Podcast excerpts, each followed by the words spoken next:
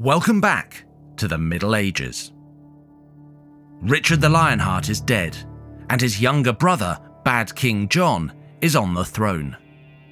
For the third season of This Is History, join me, Dan Jones, as I follow the incredible story of England's most diabolical ruler.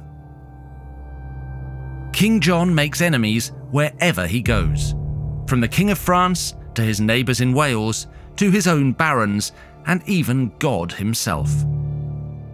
But what happens when one of the most powerful people in the world goes totally off the rails? We'll delve into the terrifying story of John's most brutal vendettas, investigate a murder mystery centuries old, and follow the biggest, most epic battles of the 13th century. John's choices changed the face of the Plantagenet Empire and the future of Europe in ways we still feel today. From next Tuesday, we'll be releasing new episodes weekly with additional bonus content for This Is History Plus subscribers. And we're turning this launch into a treasure hunt through our previous episodes.